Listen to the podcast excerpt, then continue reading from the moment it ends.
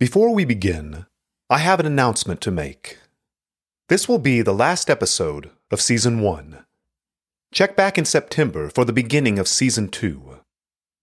I want to sincerely thank you for joining me for this first season. If you found it helpful, please do me a huge favor and tell others. And if you're so inclined, please rate and or review it on your listening platform. And now, on with the show.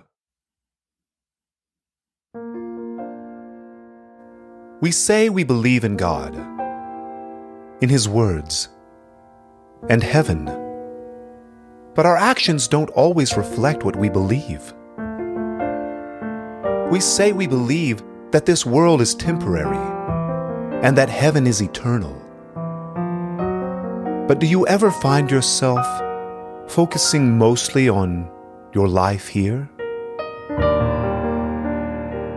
My name is Keegan Peck, and this is the Odyssey Home.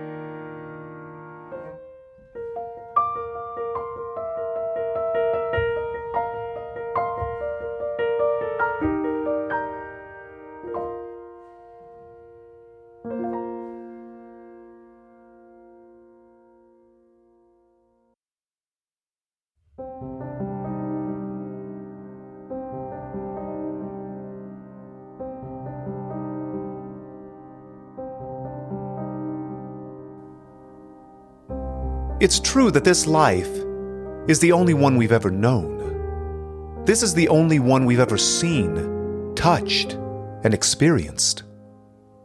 But it's not the only one in which we say we believe. How many times do we focus on our career at the expense of our faith? How many times do we worry about money and material possessions?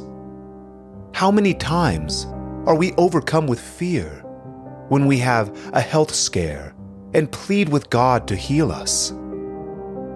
And of course, I'm not saying that we shouldn't be diligent in our workplace, wise with our money, or seek health. Those are all things we can find examples of in the Bible and are very good. However, if we spend more time and effort investing in this life rather than in the one to come, then it becomes a problem. If we aren't more concerned in preparing for the life to come than we are worrying about the life we have, then we're missing the big picture. God gave us a wonderful world in which we live. This planet and universe are full of beauty and majesty and are meant to be experienced and admired. They are the handiwork of our Creator they demonstrate his might and grandeur. But we can't worship the created in place or in addition to the Creator. Or, said another way, we can't busy our lives doing quote unquote important things and miss that God is the one who put those things in our lives to add to our lives, not to take his place. But that's so easy to do, isn't it? This life is full of things pulling us every which way, some good and some bad. And maybe that's one of Satan's tools to keep us distracted. Can we be so distracted by good things that we miss the best and most important things?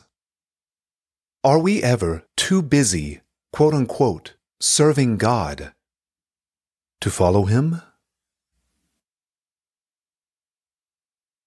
In Luke chapter 10, verses 38 through 42, we see an example of this played out in a very literal sort of way.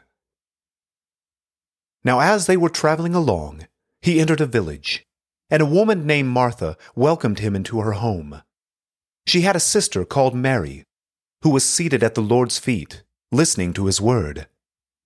But Martha was distracted with all her preparations, and she came up to him and said, Lord, do you not care that my sister has left me to do all the serving alone? Then tell her to help me. But the Lord answered and said to her, Martha, Martha, you are worried and bothered about so many things, but only one thing is necessary. For Mary has chosen the good part, which shall not be taken away from her. Can't you just see this from Martha's perspective? This passage says she was making preparations, which, I would assume, based on the context, would be preparing food for Jesus and any others who were with him. I mean, she's preparing food for the Messiah, and all her sister can do is sit there at Jesus' feet and listen to him? If I was in her shoes, I might have done the very same thing. Doesn't Jesus see that Martha needs help?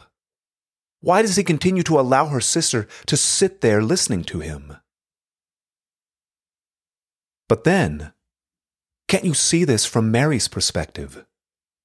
Can't you see the importance of what she's witnessing? She's sitting and listening to the words of the Messiah. And while I'm not sure either of them fully grasp the significance of Jesus' mission and short time on earth, I'm sure they at least knew of what others had attested about him. The things they've witnessed him do, his power and authority. It seems, though, that of the two of them, Mary had a better idea than Martha of the significance of Jesus and his words. Martha was doing something good. She was literally serving God. But she missed this amazing opportunity to sit at the feet of Jesus.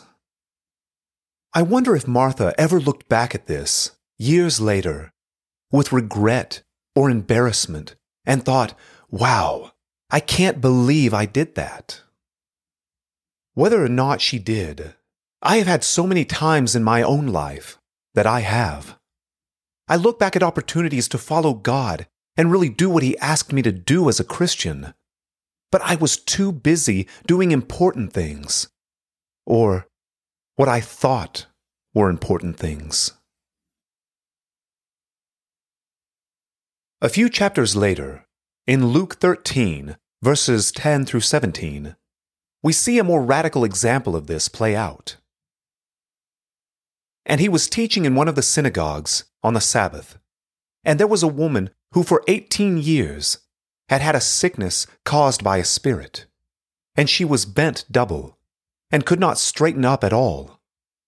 When Jesus saw her, he called over to her and said to her, Woman, you are freed from your sickness. And he laid his hands on her, and immediately she was made erect again and began glorifying God. But the synagogue official, indignant because Jesus had healed on the Sabbath, began saying to the crowd in response, There are six days on which work should be done. So come during them and get healed, and not on the Sabbath day.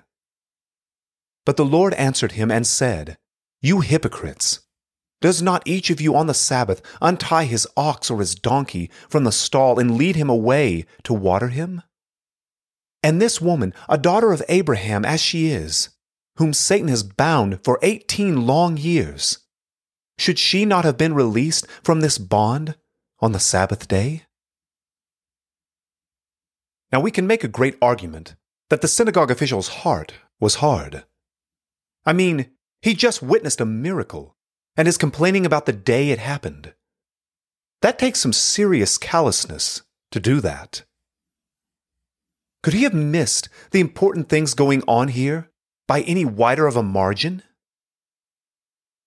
This guy was way off. But also, in his mind, he was honoring the law. He was honoring God. he thought he was serving God and was doing important things. When we look at him from our perspective, 2,000 years later, we can see how far off he was. But we can't overlook the fact that he really thought he was doing what was right and important. He was so busy serving God in his own mind that he overlooked the suffering of a fellow believer. He overlooked the joy of that fellow believer being freed from the prison of illness. And while it's easy to point our finger and judge him, do we ever do the same thing? When I'm on my way to church and I'm running late, can I be bothered by the woman begging on the street corner? Can I be bothered to help the elderly man I see trying to carry groceries back to his car? Can I be bothered to take the time and ask the person behind the register at the coffee shop what's wrong when I clearly see on her face that something bad has happened in her life? Can I be bothered to follow Christ and serve others? Or am I too busy doing important things? If we can turn our focus away from ourselves and onto others to serve them as Jesus did, then we can really serve God. Because we will be following Jesus' example while he was on this earth. As Jesus teaches in Matthew chapter 25, what we do for others, we do for him. Serving God is about much more than church. Serving God involves serving others.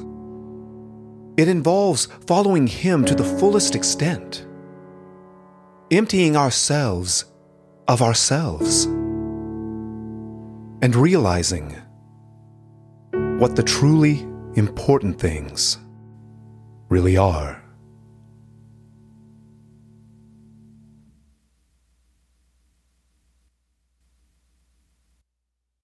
This episode was written and produced by me, Keegan Peck, with theme music by Amy Faris and additional music by selections from Epidemic Sound. For more information, please visit the show's website at theodysseyhome.com. That's the Odyssey, O D Y S S E Y, home.com. There you can find more information about the podcast and a way to contact me. I'd love to hear from you. Watch for future episodes released every two weeks.